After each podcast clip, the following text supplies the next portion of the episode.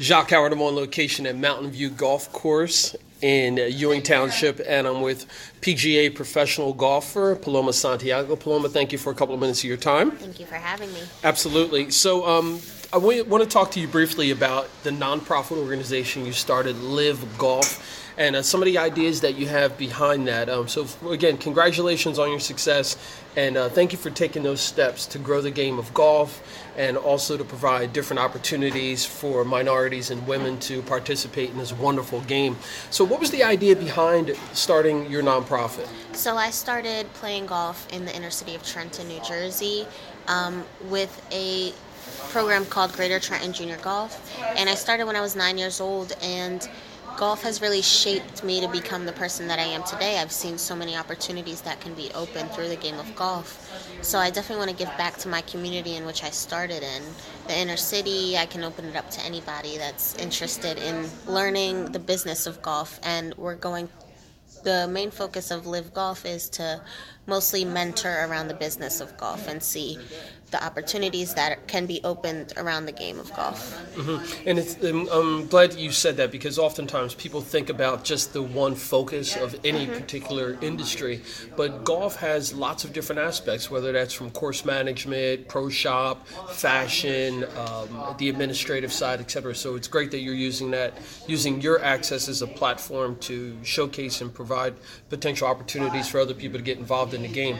Um, you're also very much interested in fashion and in apparel. Can you just talk about some of the passion you have with that? Yes. So mostly when you see um, in golf shops, it's mostly men golf clothes. So I definitely want to broaden the appearance of ladies' fashion in golf shops and um, make it a little bit more modern. We just see like um, the old fashioned wear, the colors. It's like let's make it a little bit more sleek and modern and make it so that it's eye catching for anybody. Mm-hmm. Mm-hmm. Now, you've also been an advocate for talking about um, golf in all ages, um, from children all the way up to our seasoned population.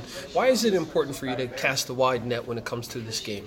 Absolutely. So, it's really important to me because one, golf can be used as a therapeutic alternative. I know that there's a lot of um, opportunities with growing the game in that way. Also, as um, being introduced as a young um, professional, you can grow and meet so many different people. You can become so many.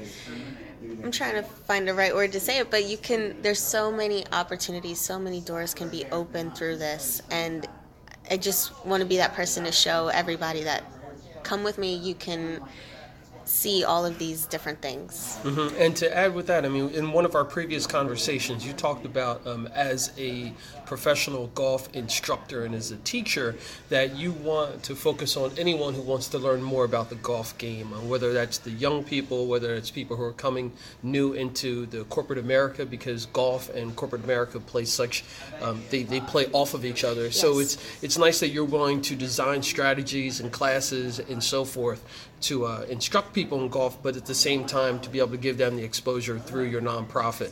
Yes, so absolutely. Um, definitely because sometimes you go to golf events and sometimes the ladies don't want to play in them because they feel intimidated or even men they don't want to play in them because one they've never picked up a club so i definitely want to open that opportunity to say hey we can teach you, introduce you to the game, and then you can play in these outings. You can network, you can showcase yourself, and get partners, get clients.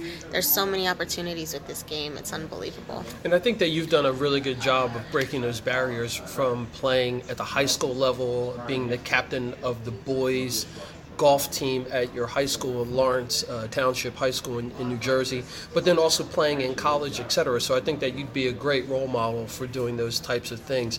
Um, so Live Golf is 2019. Live Golf has some ambitious plans um, coming up, and I know that you're still in a planning phase with it. But some, what are some of the things that you're looking to do with Live Golf as far as events go? Definitely. So we're going to have a kickoff event coming up at Snipes Golf in Morrisville, Pennsylvania, and we're going to just introduce the game of golf golf and have everybody come out and see what we're really all about.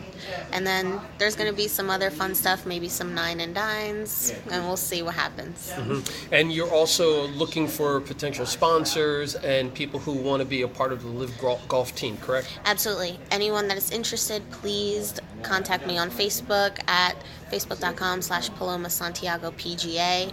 If anyone is interested, please reach out. Jock has been a great help on the board so far. We have a couple other board members, and we'd love to get for you guys to know us better. Fantastic. Paloma Santiago PGA Tour Professional. We're at Mountain View Golf Course at their new clubhouse or updated clubhouse, and we're talking about all things golf and live golf. Thank you. Thank you for having me.